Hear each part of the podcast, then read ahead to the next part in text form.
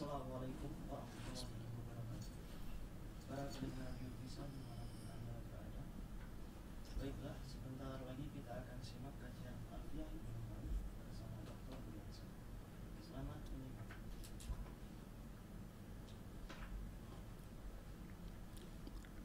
Bismillahirrahmanirrahim. Alhamdulillahirrabbilalamin Wassalatu wassalamu ala ashrafil anbiya'i wal mursalin وعلى آله وصحبه أجمعين.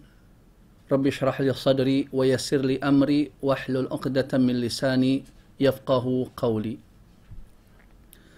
أعزائنا من المشاهدين والمستمعين نلتقي بكم مرة أخرى في برنامجنا شرح ألفية ابن مالك تقدمه شركة بيسا لتعليم اللغة لتعليم اللغة العربية والعلوم الشرعية. فأقول بداية السلام عليكم ورحمة الله وبركاته. في هذا اليوم سوف نبدأ ندرس المعرفة والنكرة فقال ابن مالك في هذا الباب نكرة قابل المؤثرة أو واقع موقع ما قد ذكر وغيره معرفة كهم وذي وهند وابني والغلام والذي. ذكر في هذين البيتين ذكر ابن مالك في هذين البيتين المعرفة والنكرة. والمراد من النكرة انظروا إلى الورقة النكرة وهي ما يدل على شيء واحد غير معين. ما يدل على شيء واحد غير معين. فإذا قلت جاء طالب. فطالب هذه هي النكرة. ويدل على شيء واحد طالب. ولكن من هو؟ ما حقيقته؟ ما كنهه؟ لا نعرفه. فلذلك يقال إنه نكرة. وذكر في البيت الأول أن النكرة نوعان. أحدهما ما يقبل ال وتؤثر فيه التعريف. وذلك مثل كتاب. إذا قلت كتاب هذا اللفظ هذه الكلمة نكرة. وإذا أدخلنا آل نقول الكتاب فأصبح هذا اللفظ معرفة لدخول آل عليه. وتأثر هذا اللفظ بهذه آل فبعد أن كان نكرة أصبح معرفة. هذا النوع الأول. النوع الثاني ما لا يقبل آل ولكنه يمكن أن يقع موقع ما يقبل ال. وذلك كما سبق أن ذكرنا في الأسماء الستة وهو ذو. فذو هنا هذا بمعنى صاحب. وإذا قلت جاء ذو مال فذو هنا نكرة. ولم يكتسب بإضافة ذو هنا إلى ما بعده معرفة وسبب في ذلك لأن المضاف إليه هنا نكرة. وذو هنا في الأصل بمعنى صاحب. إذا هو لا يقبل ال ولكنه يمكن أن يكون معرفة. وذلك إذا أضفنا إلى معرفة. فتقول إذا قلنا جاء ذو مال فذو هنا نكرة. ولكن إذا قلنا جاء ذو المال فهذا معرفة. فهذان النوعان بالنسبة للنكرة. وأما بالنسبة للمعرفة وهو ما يدل على شيء واحد معين مثل الكتاب.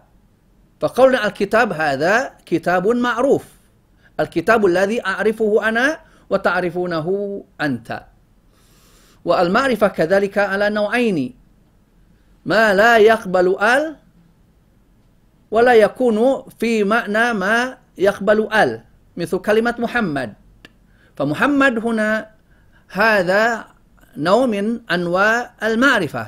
ومحمد هنا لا يمكن في حالة كونه علما لا يمكن أن يقبل ال. ولكن هناك بعض الأعلام الأخرى مثل عباس مثلا. عباس يجوز لنا نقول هذا عباس هذا العباس. فعباس هنا معرفة. ويمكن أن تقبل هذه الكلمة ال ومع ذلك دخول ال هنا على هذه الكلمة لا تفيد تعريفا. والسبب في ذلك لأن عباس هنا معرفة قبل دخول هذه ال. وسوف تعرفون أنتم ونحن ندرس العلم.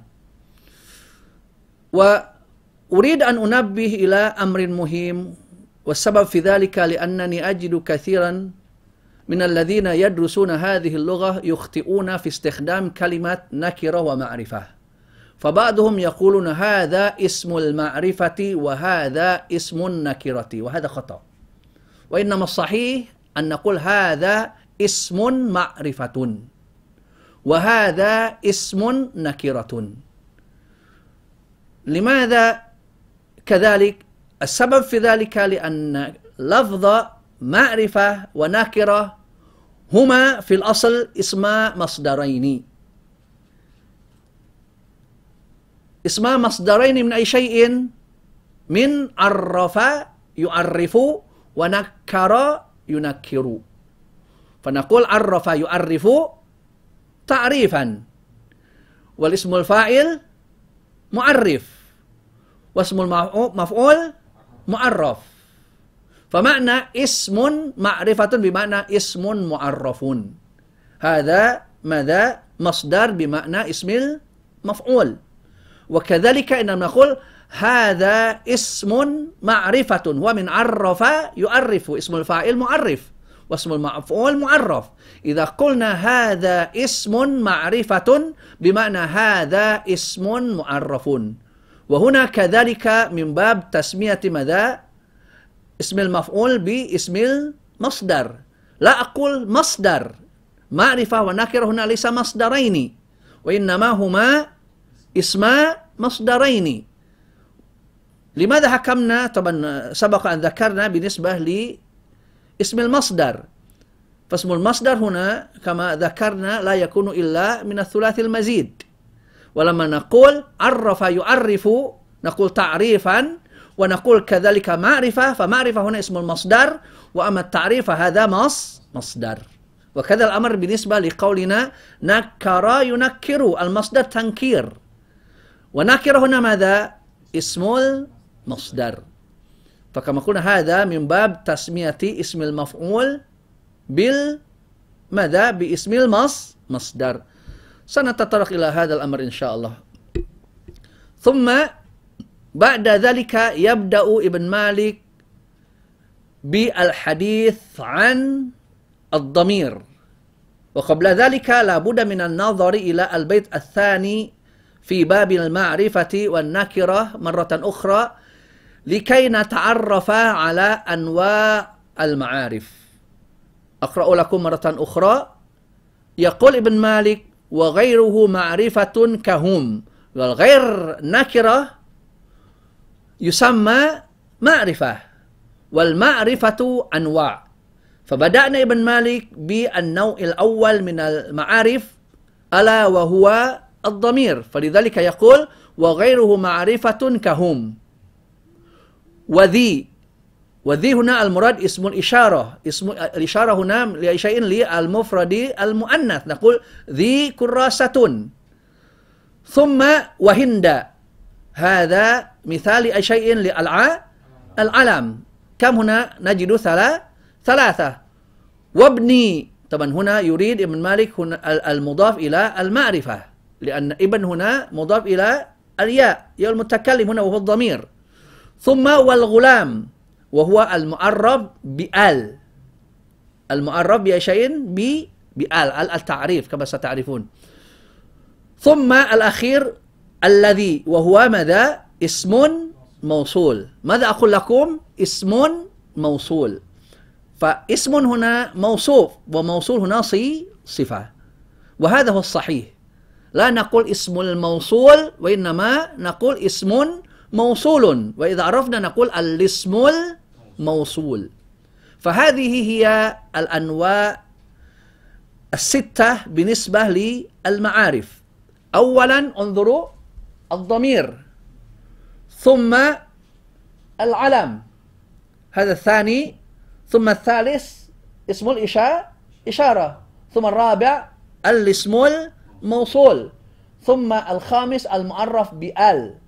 ثم السادس المضاف إلى أحد ما سبق. والذي سبق هنا خمسة أنواع. الضمير العلام اسم الإشارة الاسم الموصول ثم المعرف بآل.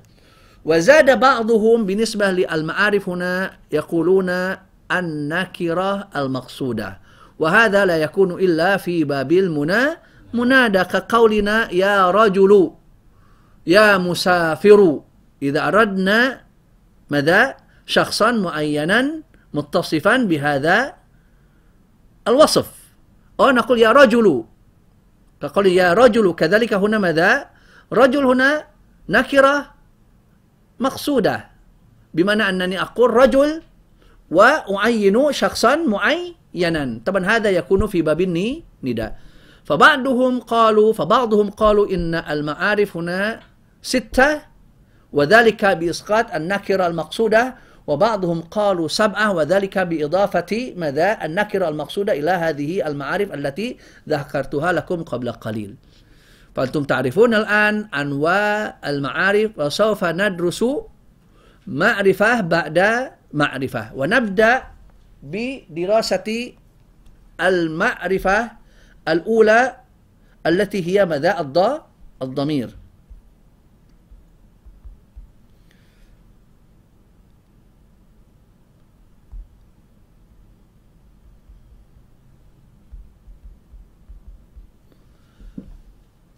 ففي هذا الباب يقول ابن مالك فما لذي غيبة أو حضور كأنت وهو سمي بالضمير. هذا هو معنى الضمير.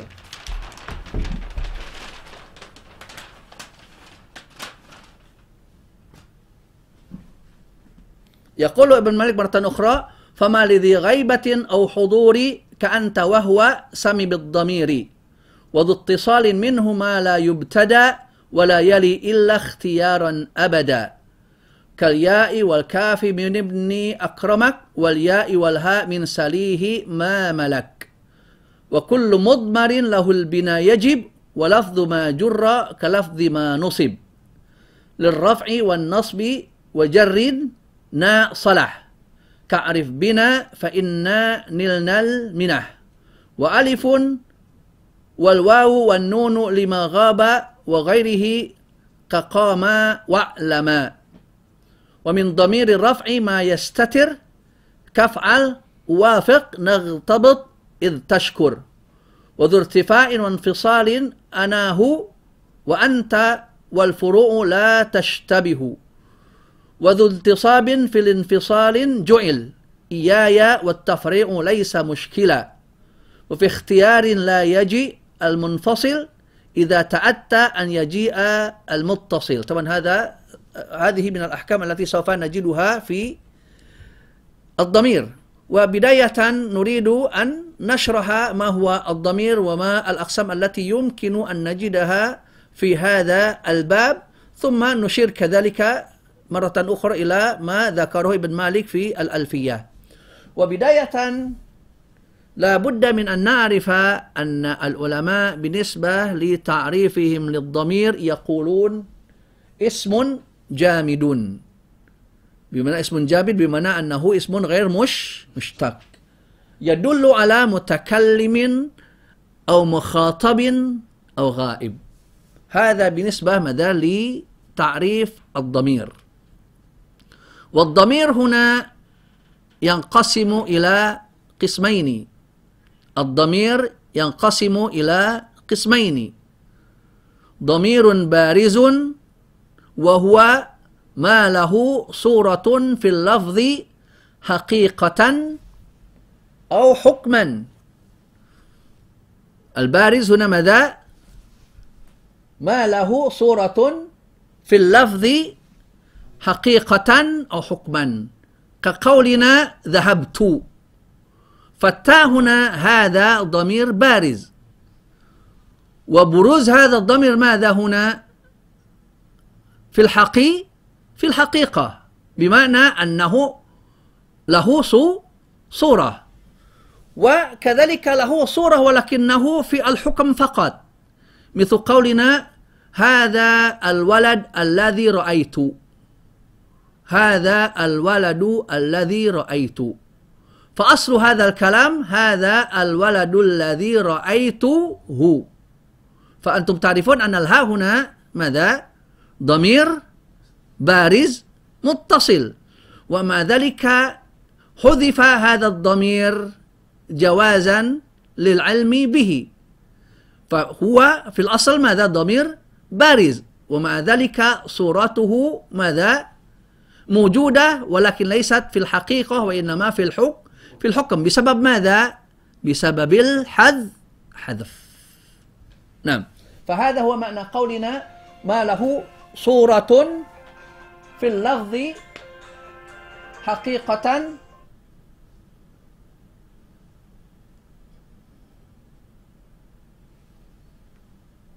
أو حكما. نعم. ثم بعد ذلك ثم بعد ذلك البارز ينقسم إلى قسمين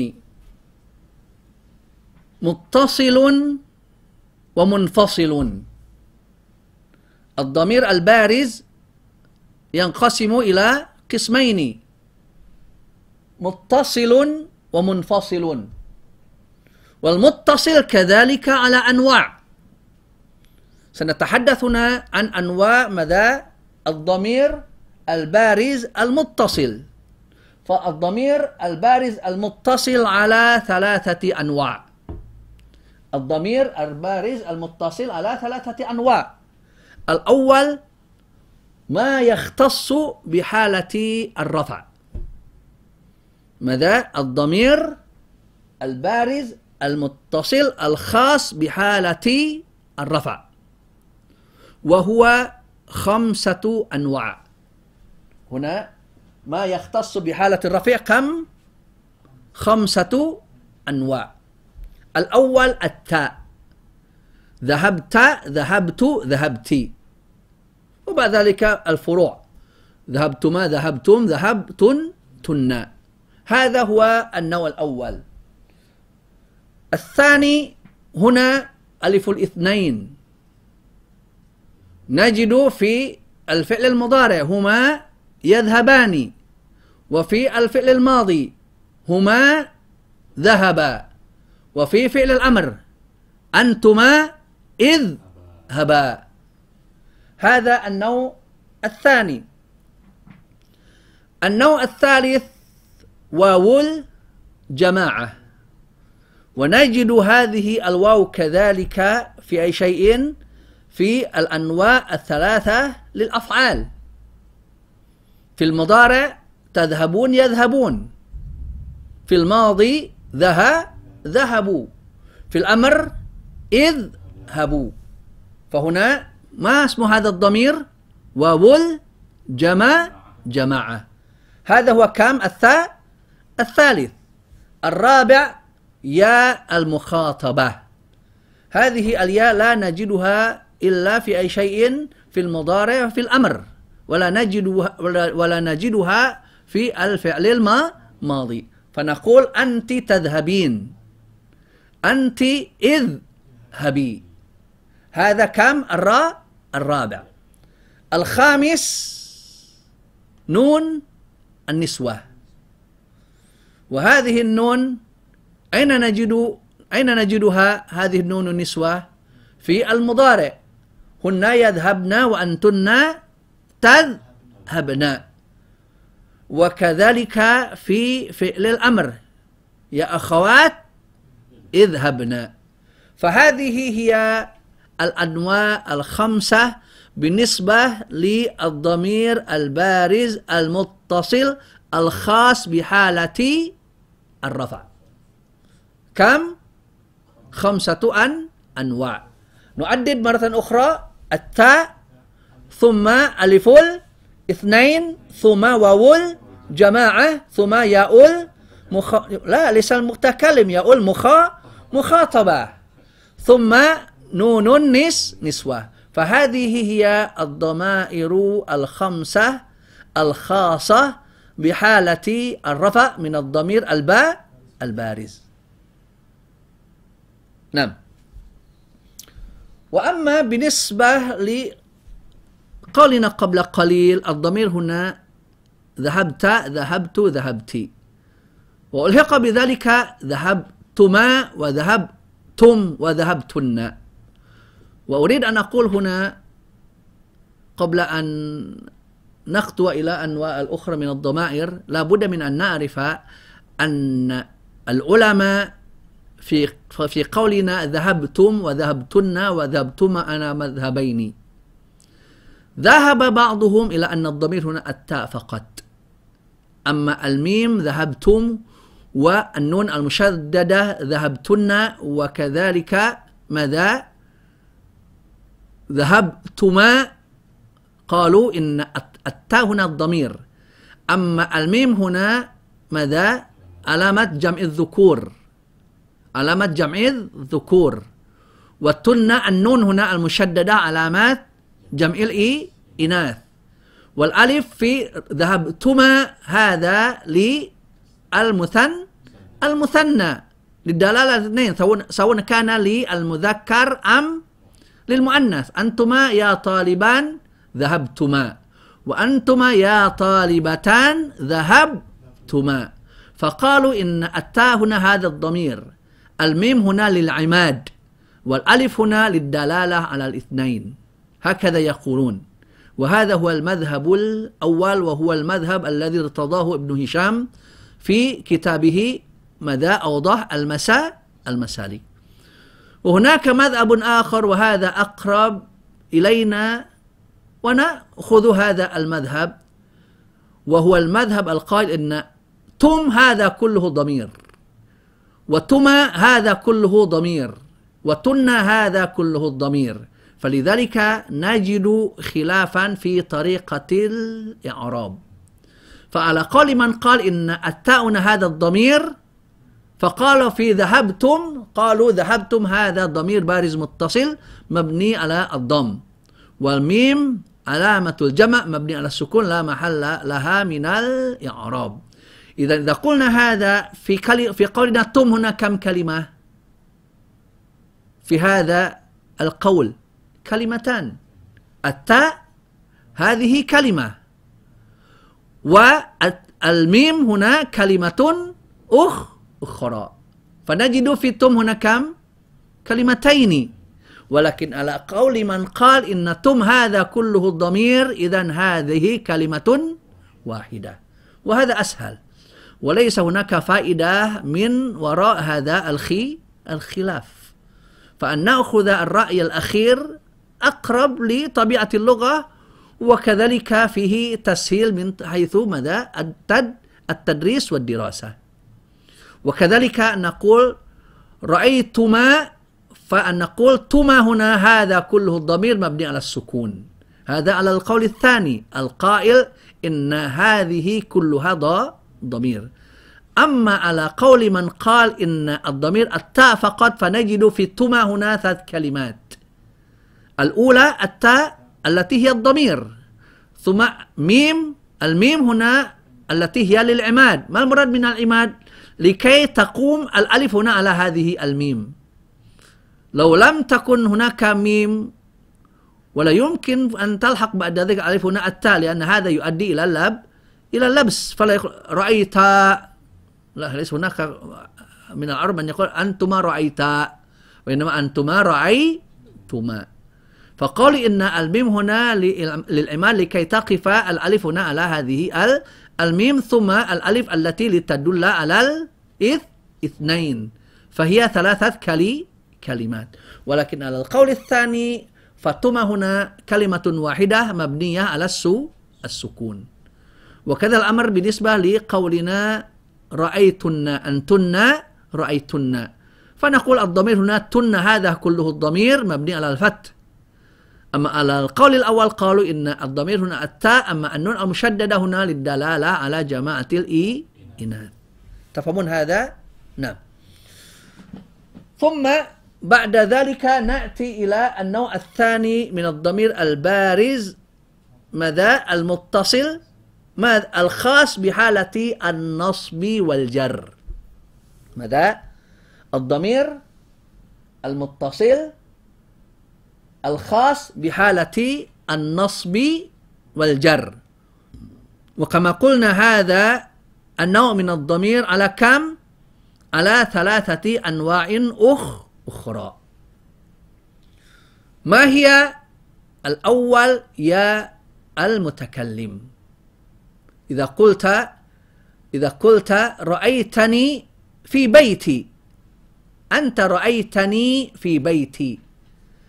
فالياء في رأيتني هنا هذا في محل نصب على أنه مفعول به. والنون هذه هي التي تسمى نون ماذا؟ رأيتني. نون الوقاء هي تسمى نون الوقاية. أنت رأيتني في بيتي.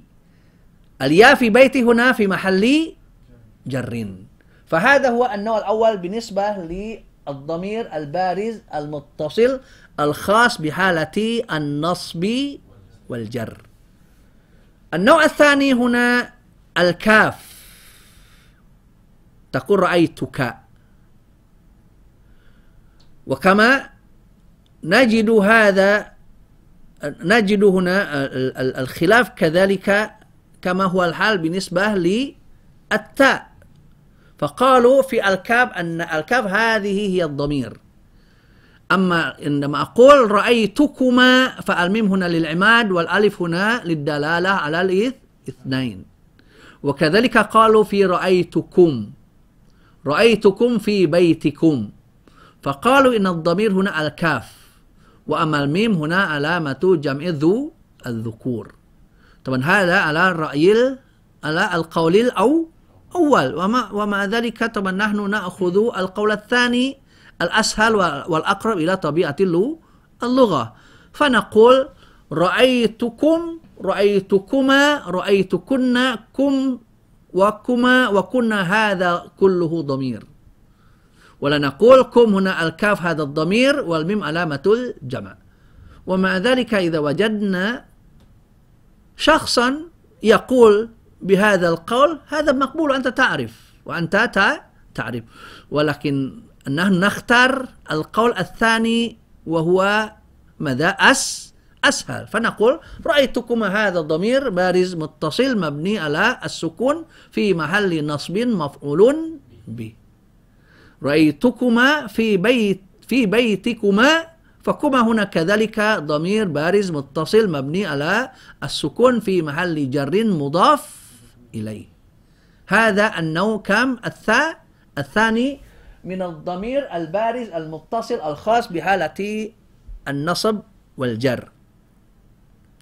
والنوع الثالث النوع الثالث هنا النوع الثالث هنا الهاء.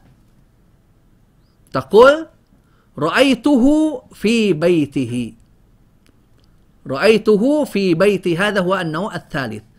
والخلاف كذلك الخلاف مثل الخلاف في الكاف وكذلك الخلاف في التاء. قولي أن الضمير هنا الهاء فقط. أما الميم هنا علامة الجمع على القول الأول. وما ذلك نحن نختار القول الثاني فنقول رأيته هذا الضمير رأيتهما هذا كذلك الضمير كل هذا الضمير كله. وكذلك لما قلنا رأيتهم رأيتهن رأيتهما رأيتهن. كذلك هن وهما هذا كله ضمير. لا نقول كما يقول صاحب القول الأول إن الضمير هنا الها فقط الميم هنا علامة الجمع. وإنما نقول هم هذا كله ضمير هي كلمة واحدة مبني على السكون. نعم. وبهذا انتهينا من النوع الثاني من الضمير البارز المتصل الخاص بحالة النصب والجر. وهناك ضمير واحد يقع المواقع الإعرابية الثلاثة بمعنى أن هذا الضمير يكون في محل رفع وفي محل نصب كذلك وفي محل بمعنى يمكن أن يكون في محل رفع ويمكن أن يكون في محل نصب ويمكن أن يكون في محل جر كما مثل ابن مالك في ألفيته ماذا قال؟ اعرف بنا فإنا نلنا المنح اعرف بنا نا هنا في محل جر مجرور بالباء. فإن هنا نا في محل نصب على أنه اسم إن. اعرف بنا فإن نلنا هنا في محل رف رفع على أنه ماذا؟ فاعل. فهو الضمير الوحيد الذي يمكن أن يكون في محل رفع وفي محل نصب وفي محل جر جر وبهذا انتهينا من جميع مدى أنواع الضمير البارز المتصل. نعم إذا كان هناك سؤال تفضل ها نعم تفضل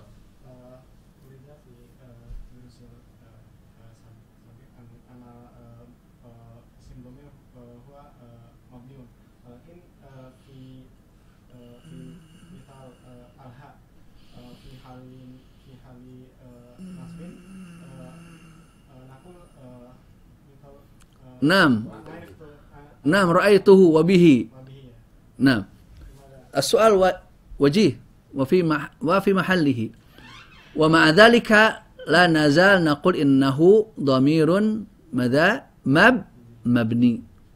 وليس معربا ولا بد من أن تعرف أنه أن من العرب من يلتزمون ضم هذه الهاء. ومن العرب من يلتزم هذه الهاء. وبعضهم طبعا تسهيلا إذا كان ما قبله مثل به مثلا هم يكسر لنقول به. ومع ذلك من العرب من يلتزمون ضم هذا الضمير هذه الهاء. فلذلك قرئ في قراءة حفص عن عاصم بما عاهد عليه الله. بما عاهد عليه الله. هنا يقول عليه. هنا في في مكان واحد في قراءة حفص. هذا على لغة من يلتزم ضم هذه الهاء. فالتغيير الذي تقصده هو التغيير بسبب بسبب ماذا؟ بسبب العوامل النحوي النحوية يكون في محل رفع في محل نصب وفي محل جر ولا يكون إلا في ماذا؟ الأسماء المعربة وليست في الأسماء المبنية أما هنا فتغيير الها هنا في, في قولنا كتابه كتابه وكتابه هذا التغيير ليس بسبب مدى تغيير العوامل الداخلة. على هذا الضمير. وإنما هنا يكون لمناسبة مدى الحركة فقط. ومع ذلك كما قلنا هناك من يلتزمون من العرب. من يلتزمون ضم هذه الهاء. فلذلك قرئ قرئ غير المغضوب عليهم. يقول غير المغضوب عليهم. عليهم هكذا. مع الإشباه يقول غير المغضوب عليهم ولا الضالين. فهذا على لغة من يلتزمون ضم هذه الهاء. فهمت؟ نعم. ونأتي بعد ذلك إلى النوع الثاني من الضمير البارز وهو الضمير البارز المنفصل. المراد من الضمير المنفصل بمعنى يمكن أن نبتدئ بهذا الضمير. أما في المتصل فلا يمكن الابتداء به فلا يمكن الابتداء بالضمير المتصل. ولكن بالنسبة للمنفصل هنا الضمير البارز المنفصل هو الضمير الذي يمكن أن نبتدئ به. وهذا الضمير البارز المنفصل ينقسم إلى قسمين. هذا الضمير ماذا؟ ينقسم إلى قسمين. القسم الأول ما يختص بحالة الرفع. ما يختص بحالة الرفع. وهي هو هما هم هي هما هن. هذا في مدى ضمير الغيبة. أنت أنتما أنتم أنت أنتما أنتن. هذا لضمير الخطاب لضمير المخاطب. ثم أنا نحن هذا للمتكلم المتكلم والمتكلمين. فهذه هي الضمائر البارزة المنفصلة الخاصة بحالة الرفع. فتقول أنا مسلم. نحن مسلمون. أنتم مسلمون. أنت مسلمة. وهكذا. فالضمير هنا ماذا؟ لا يكون إلا في حالة الرفع الرفع. ولا يشترط أن يكون هذا الضمير كما ذهب بعضهم. قالوا إذن هذا الضمير يا أستاذ لا يكون إلا مبتدأ. قد يكون مبتدأ وقد يكون فا فاعلا ما المثال من الفاعل؟ الضمير البارز المنفصل الخاص بحالة الرفع يكون فاعلا من منكم يستطيع أن يأتي بمثال؟ لا يأتي إلى هذا المكان إلا إلا أنا. ما يرب أنا هنا. ما يرب أنا هنا. لا يأتي إلى هذا المكان إلا نحن. ما يرب نحن هنا؟ فاعل. وهو ضمير بارز منفصل ويكون ماذا؟ فاعلا. السؤال الآن أنا هذا مبني على ماذا؟ كلمة أنا. مبني على ماذا؟ أين السكون؟ أين الألف؟ هذا في الإملاء. هذا في الإملاء. لكن كيف تنطق أنا؟ اقرأ الكافرون اقرأ لي الكافرون. اقرأ. ولا أنا ولا أنا. أنا. هذا دليل على أنا هنا مبني على الفتح على الفتح. لو كان أنا هنا مبني على السهولة قلنا أ أنا. وهي لغة من لغات العرب. ولكن الأفصح أن نقول أنا. إذا ما فائدة هذه الألف؟ قالوا إن الألف إنما وجدت هنا لكي لا نقف على أنا أن. إنما أردت أن تقف على أنت ماذا تقول؟ أنت. إذا أردت أن تقف على نحن ماذا نقول؟ نحن. أليس كذلك؟ إذا أردت أن تقف على أنا ماذا تقول؟ أنا. لا يجوز لك تقول أنا. فقالوا إن الغرض من وجود هذه الألف ما أنا لكي لا نقف على أنا أن. فزيدت هذه الألف. وكما تدرسون أنتم في الإملاء هذه الألف هي ماذا؟ الحرف الذي يكتب ولكنه لا ينطق. أنا. إذا هذا الدليل على أن هنا مبني على ماذا؟ على السكون ولا على الفتح؟ على الفتح. نعم. ثم نأتي بعد ذلك إلى النوع الثاني من الضمير البارز المنفصل الخاص بحالة النصب. وهذا النوع وهذا القسم على أن أنواع كذلك. مثل ماذا نقول؟ إياه إياهما إياهم إياها إياهما إياهن. هذا للغي للغيبة. إياك إياكما إياكم. إياك إياكما إياكن. هذا للخي للخطاب. ثم إياي إيانا. هذا لأي شيء؟ هذا للمتكلم والمتكلمين. وقد يكون كذلك للمعظم نفسه. هذا الذي يقال ماذا؟ المعظم نفسه. وهذا هو الموجود في الأسلوب العربي المعظم نفسه. يقول نحن فعلنا كذا وكذا. هو يريد ماذا؟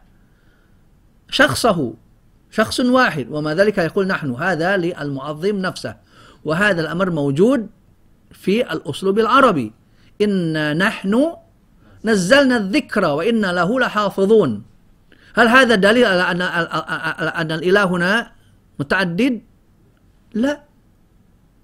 ولكن هذا أسلوب معروف في اللغة العربية وهو الأسلوب الذي يسمى المعظم نفسه. والذي ليس موجودا المعظم غيره. كما تقولون أنتم لأستاذك. يا أستاذ أنتم. أليس كذلك؟ الإشكالية هنا لما تقول يا أستاذ أنتم.